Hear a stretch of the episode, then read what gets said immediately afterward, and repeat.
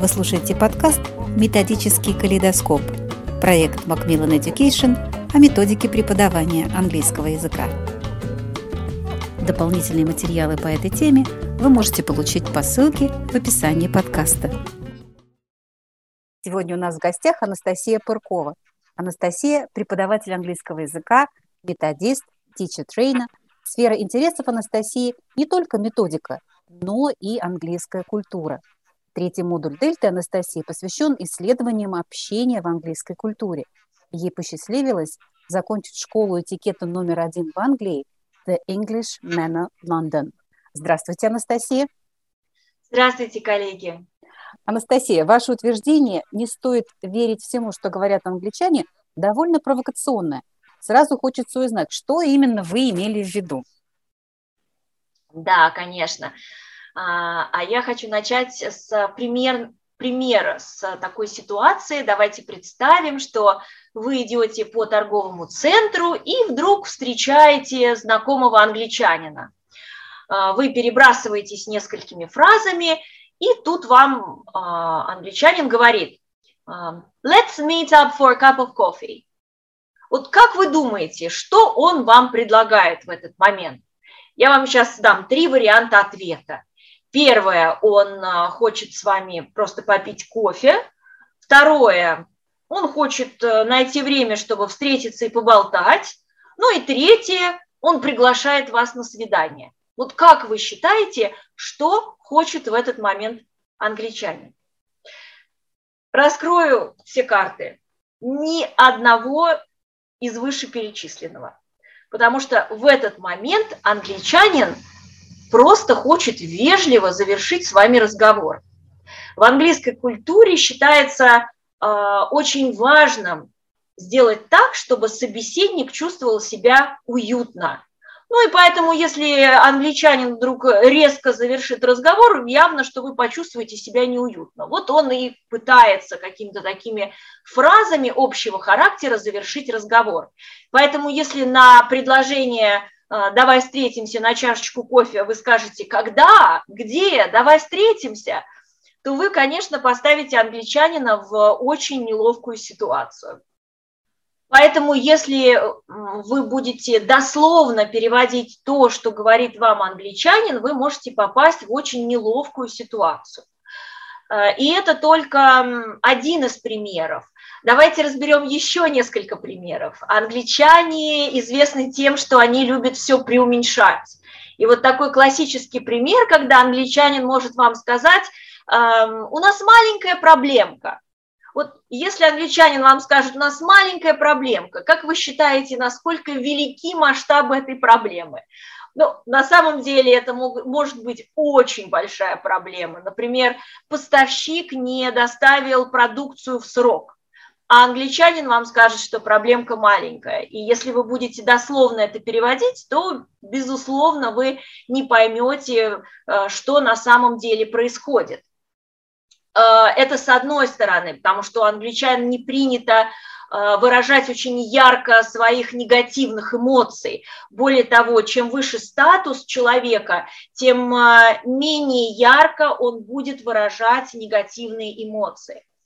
А, и противоположная ситуация, когда англичанин наоборот будет все преувеличивать, говорить эм, amazing, fantastic, perfect, мы все тоже прекрасно знаем а, такие ответы англичан, но это вовсе не означает, что англичане вот прям действительно испытывают такие сверхпозитивные эмоции. Нет, в действительности они просто показывают, что они с вами согласны, а, потому что в английской культуре очень важно показать согласие, а не противоречие.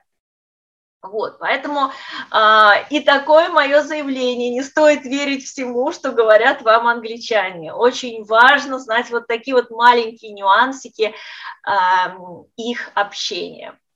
Спасибо, Анастасия. Ну, мы, преподаватели, э, знаем, что многие правила поведения в английском обществе отличаются от, вот, от нашего поведения. А вы могли бы рассказать о разнице норм поведения, которые важно знать также нашим учащимся? Что мы можем вот на уроке им такое дать интересное рассказать про это? В английской культуре говорить о доходах, говорить о деньгах – это просто верх бестактности. А, даже, казалось бы, на первый взгляд такой вопрос, э, ой, какая красивая сумочка, а сколько она стоит? Это бестактно. Ни в коем случае нельзя задавать таких вопросов англичанину. А если вы спросите, ой, а где ты купила эту сумочку? Это тоже бестактный вопрос, потому что этот вопрос, по сути, подразумевает, где именно человек купил, и через это можно а, показать социальный статус, финансовые возможности. То есть, опять-таки, все это сводится к теме денег, которая в английской культуре настоящая тема табу обязательно нужно говорить об этом нашим ученикам. Демонстрация своих э, финансовых возможностей тоже жуткое, жуткое э, некрасивое поведение. И э, англичане, конечно же, если вы начнете демонстрировать свой новый iPhone, э, посчитают вас невоспитанным человеком. Конечно, об этом нужно рассказывать нашим э, ученикам, безусловно. А также в английской культуре не принято на первой встрече спрашивать, а где вы работаете? То есть, например, если в американской культуре это в порядке вещей, и американцы, наоборот, любят задавать вопросы о работе, и это прям вот благодатная почва для, тем, для общения, то в английской культуре, если вы только-только знакомитесь с человеком, видите его в первый раз, то спрашивать, где вы работаете, это прям вообще бестактно. Это такой личный вопрос, можно сказать. Но очень хорошо прям вот пожаловаться о дорожном движении, о транспорте, что о вы погоде, задержали... может быть, Настя. О погоде. Да, да, да, точно, о погоде. И вот здесь есть один маленький такой нюансик а, по поводу погоды. А, мы как, как мы, у нас принято, а, ой, сегодня холодно, а мы скажем, да нет, сегодня не холодно, вот вчера было холодно. В английской культуре, если вдруг англичанин вам говорит, «А, сегодня холодно, а мы говорим, да ну, 0 градусов, разве это холодно? Вот минус 25, вот это холодно. И вот здесь мы можем попасть в просак, потому что в английской культуре на тему погоды не принято дискутировать. Нельзя противоречить.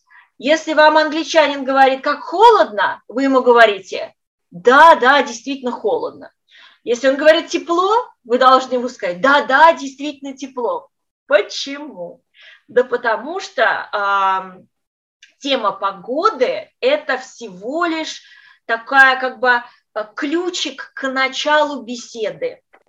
Small и, talk, да, Настя, можно конечно, назвать small talk. Угу. Конечно, да-да-да. А в small talk опять-таки в английской культуре очень важно соглашаться с собеседником, а не выводить его на дискуссию, потому что дискуссия может вообще к ссоре при, э, привести, к чему-то негативному.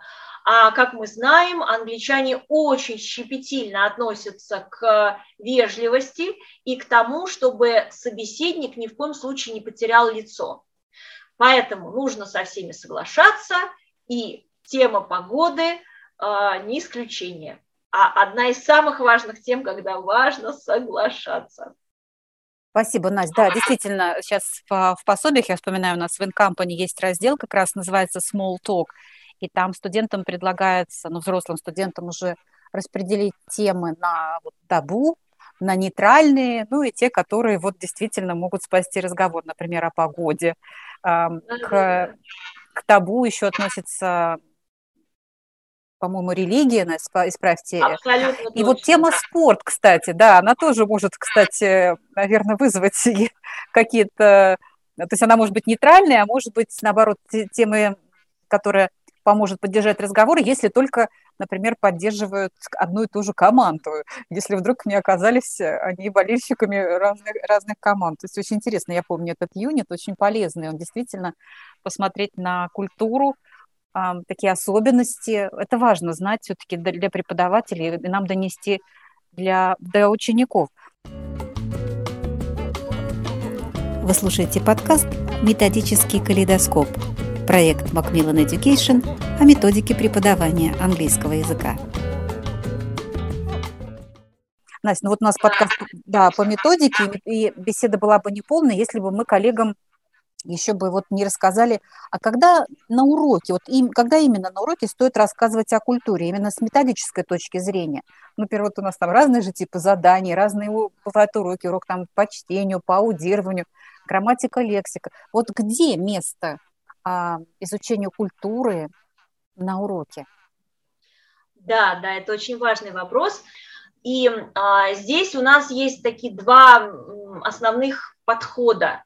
Первое – это когда мы целый урок посвящаем изучению культуре, то есть у нас как, э, частенько преподаватели о культуре рассказывают, когда э, наступает время Хэллоуина, например, или Рождества. А, есть же огромное количество всевозможных тем, которые интересно разобрать с учениками. И этому можно посвятить целый урок, когда вы готовите текст, вы его читаете, вы его обсуждаете, вы сравниваете, что происходит в английской культуре, что происходит в нашей культуре, какие, может быть, есть стереотипы, а как на самом деле. То есть э, весь этот урок, это может быть и э, чтение, урок чтения, да, это и какая-то дискуссия приплетается, безусловно.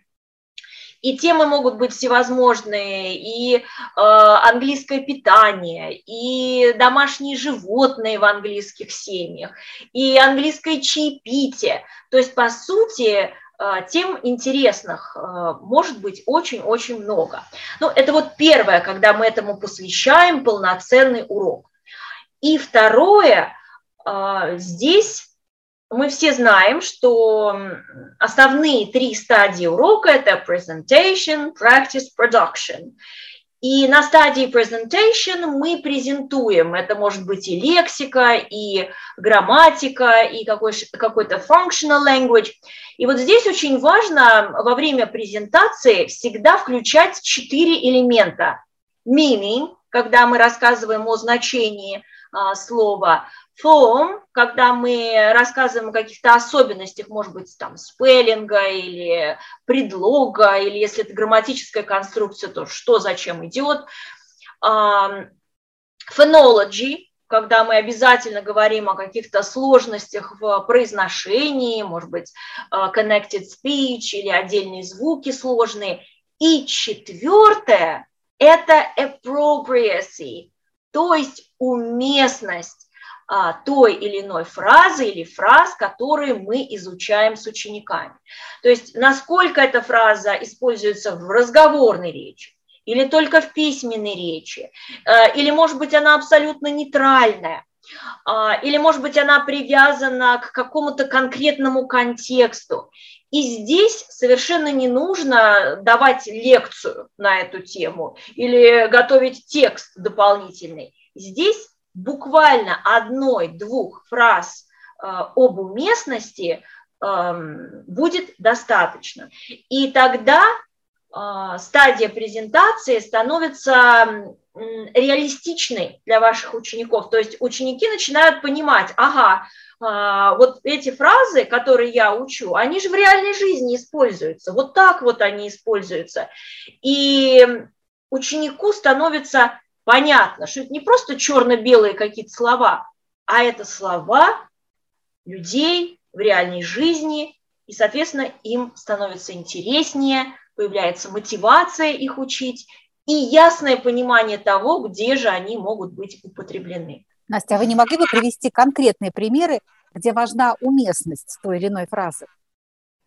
Да, да, конечно. Безусловно, слов таких очень-очень много, но а, раз уж мы с вами там и о грамматике говорили, и о лексике, вот по грамматике такая фраза, так вот я даже себе выписала, а, do you want a coffee? A coffee, да?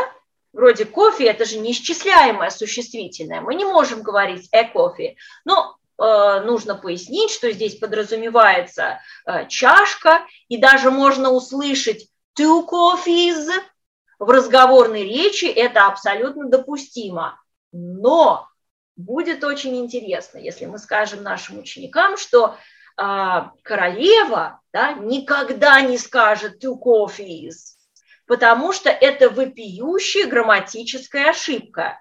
И не только королева, но и люди, э, принадлежащие к аристократическому обществу, потому что они очень щепетильно относятся к грамматике, к английскому языку, и э, вот такая вот конструкция two coffees или a coffee просто немыслима.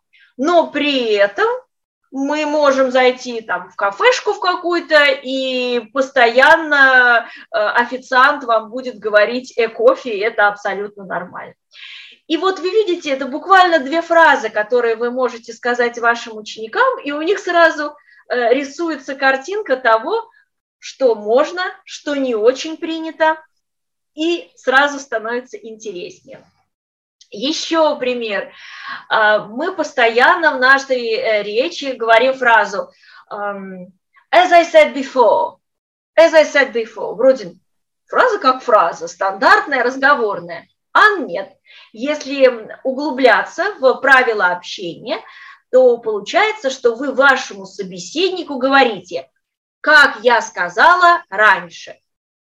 То есть вы как будто бы уличаете вашего собеседника а, в том, что раньше он вас не слышал, и вы ему напоминаете о том, что раньше я вам об этом говорил, а вы вот, может быть, забыли.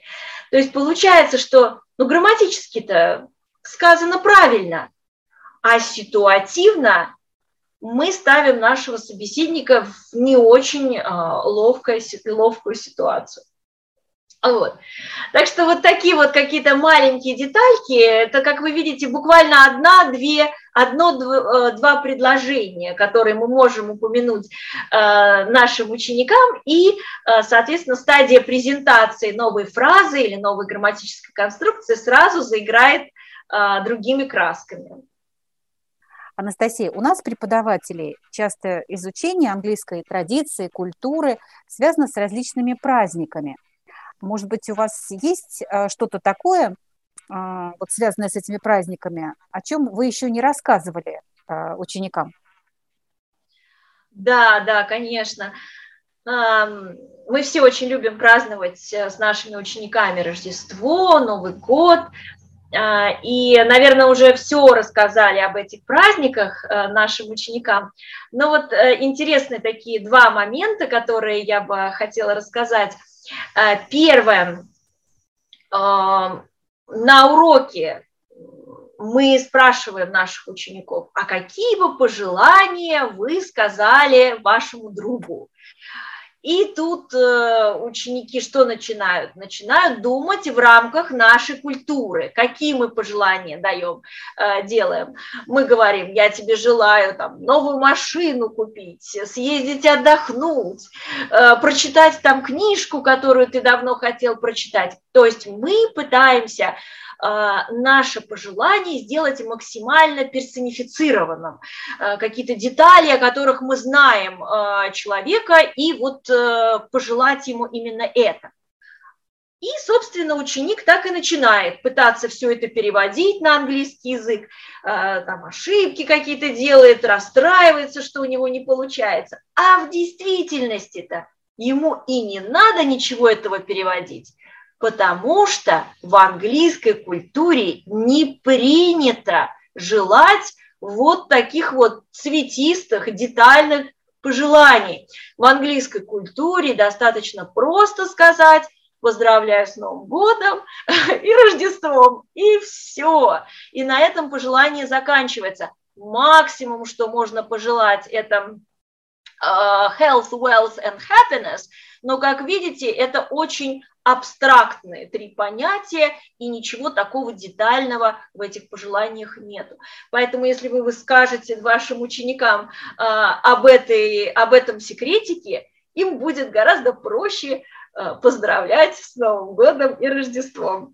Это первый момент. И второй момент, а, тоже хотела рассказать, что как у нас в нашей культуре, а, чем дольше мы держим елку после новогодних праздников – тем больше, нам кажется, в нашей жизни присутствует какого-то такого праздничного настроения и много всяких баек путешествует из уст в уста, кто аж на 8 марта убрал елку. А в английской культуре елки принято убирать 6 января, максимум 7, потому что дальше, позже, чем эти даты, уже считается bad luck. Вы представляете, то, что у нас считается позитивным в английской э, культуре, идет со знаком минус. Вот такие вот интересные а, разницы в культуре очень важно, мне кажется, рассказывать детям нашим, нашим ученикам и взрослым, конечно же, а, чтобы делать урок английского не теоретизированным, а максимально реалистичным. Спасибо, Анастасия. Действительно, тема очень интересная. И, наверное, нельзя себе представить урок а, английского языка без вот, знаний культуры, страноведения, обычаи, традиции. Это, по-моему, неотъемлемая часть вот, эм, преподавания. Спасибо. Это точно. Спасибо большое. Вы слушали подкаст «Методический калейдоскоп» проект Macmillan Education о методике преподавания английского языка. Дополнительные материалы по этой теме вы можете получить по ссылке в описании подкаста.